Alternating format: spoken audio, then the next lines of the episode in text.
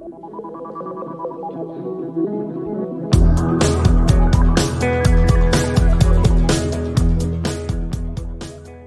everybody. This is EdTech Tips in 10, SITA Sessions. I'm your host, Mitchell. Welcome to the podcast.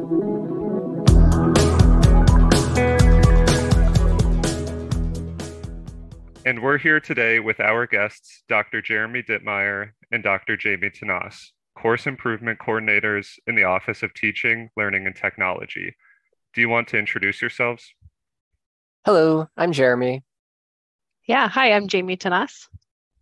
And as always, we ask our guests to share something fun or interesting about themselves so our listeners can get to know you.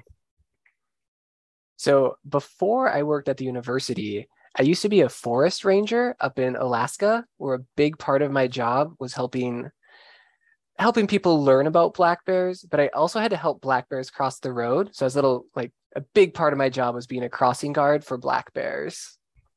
So if you get the chance, I highly recommend being a forest ranger.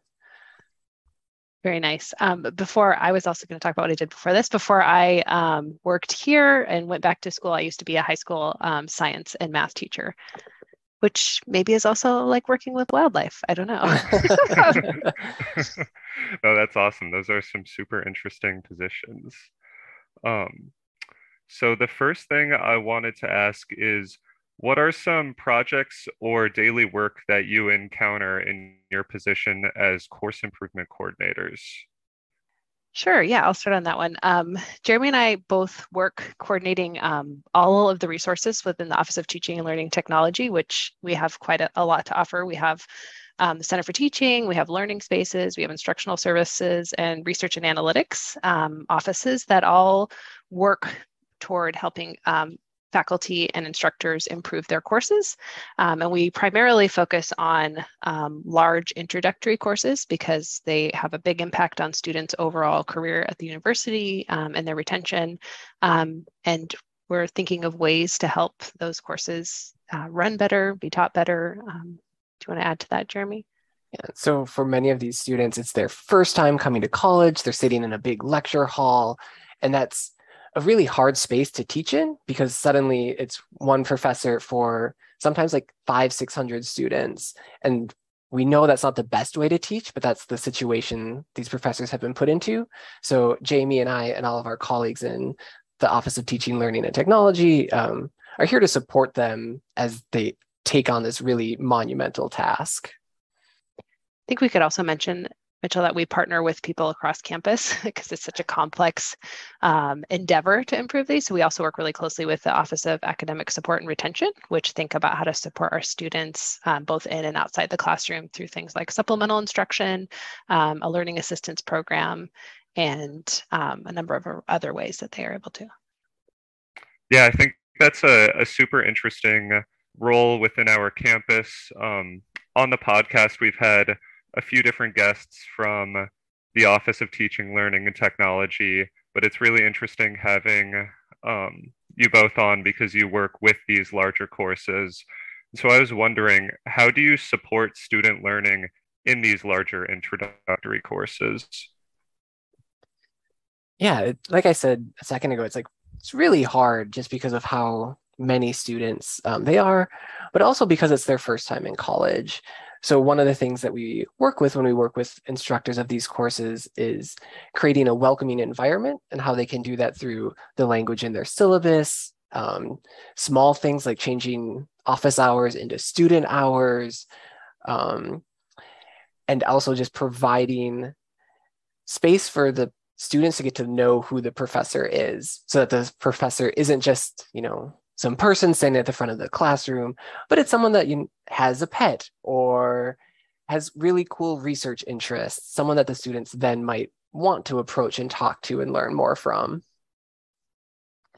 Yeah, and I would say also, you know, that we know there's some best practices for teaching, like one being engaging and active learning. So have so, you know, not just passively taking in the information right but kind of interacting with it some way thinking about it while you're while you're hearing it talking with someone else is a great way to learn um, but these are challenging things to do in large courses. And so we think specifically about how to apply those learning principles when you're in, you know, a, a large course. Um, and maybe we'll talk a little bit about tools for doing that later but there's there's some things that we know are good for learning and so jeremy and i think a lot about like what is what are best teaching and learning practices and how can we do that in these kind of courses?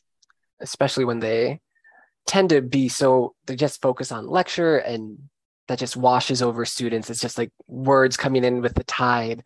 Um, so helping faculty think of different ways to engage these large courses um, beyond just you know having a lecture which is really challenging. Those sound like really interesting ideas. And as a student who's taken some of these larger courses, I completely support and uh, could see how you want to utilize some of these ideas and increase engagement and uh, build a comfort level with the students um, within these courses. And Jamie, I know you had briefly mentioned it, but I would love if you could describe some of those tools that you have utilized in the larger courses because i think for newer instructors at iowa we have a long list of tools that they can utilize and if somebody is um, setting up their larger course um, maybe some tools that are worth checking out uh, in that planning yeah, sure. One of the tools that um, several of the instructors um, that we work with have utilized is Top Hat. Um, and Top Hat is a student response system that allows all of the students in the course to show, like in real time, a response to a question by the instructor. So, um, you know, this can be used during the class to check for understanding. It can be used to kind of review material from before.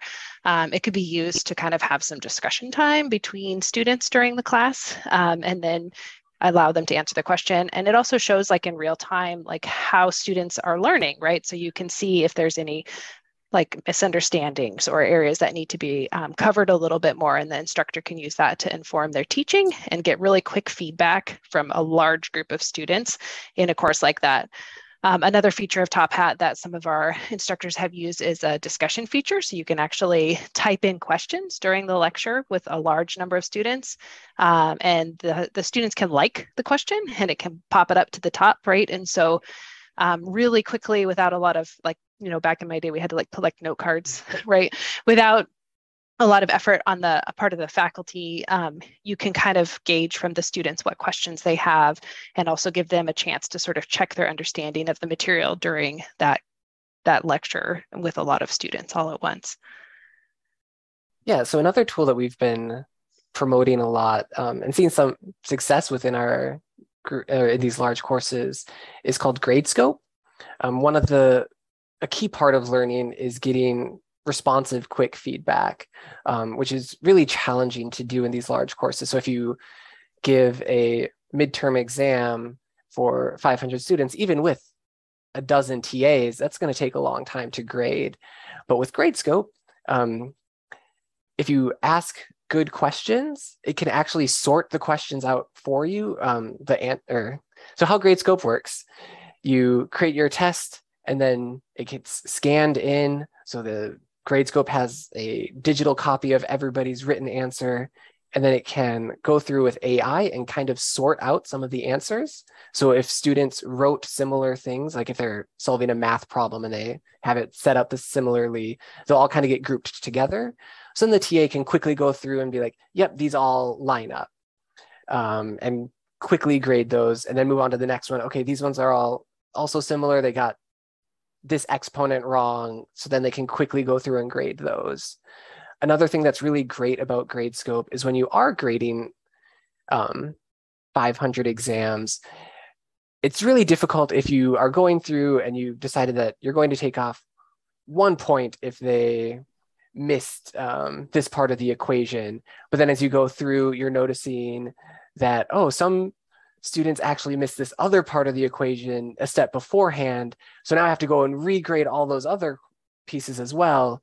Well, in Gradescope, you can actually modify your grading rubric as you're going through. So you can change the percentages. So if they lost one point, maybe now they only lose half a point. Um, and if you make that change halfway through grading, it retroactively will go back and grade all the other ones. Um, so it can really reduce that grading time, increase the turnarounds that our students see that feedback more quickly so they can make better decisions like, oh, wow, I really need to hit up the math lab more frequently because this was a really hard exam. Yeah, both of those tools sound incredibly useful for these uh, larger courses on our campus.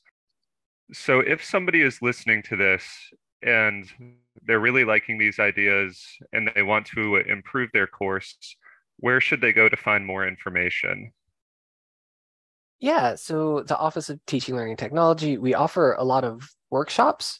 Um, so if you go to teach.its.uiowa.edu slash events slash upcoming, I know that's a mouthful, um, you can then see all the upcoming workshops we have on all the different technology pieces. Um, so those are running all the time. They're open to grad students, instructors, anybody who wants to stop by and learn more about the technology we're using on campus.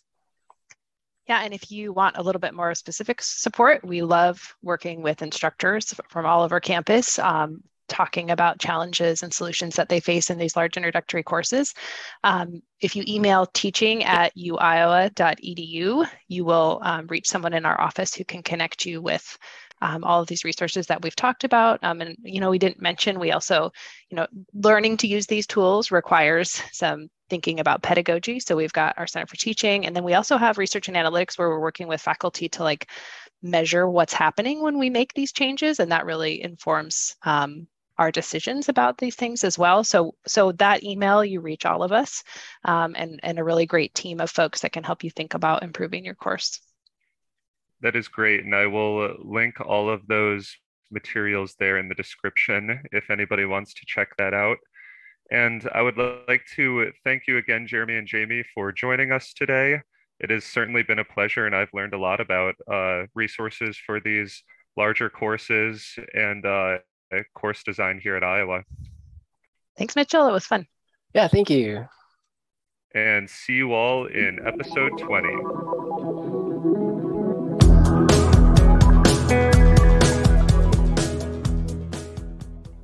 You ever want to book a consult with one of us, the Student Instructional Technology Assistants, send an email to SITA, that's S I T A, at uiowa.edu, and one of us will get back to you.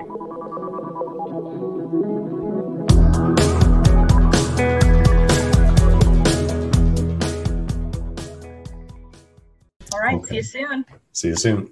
Bye.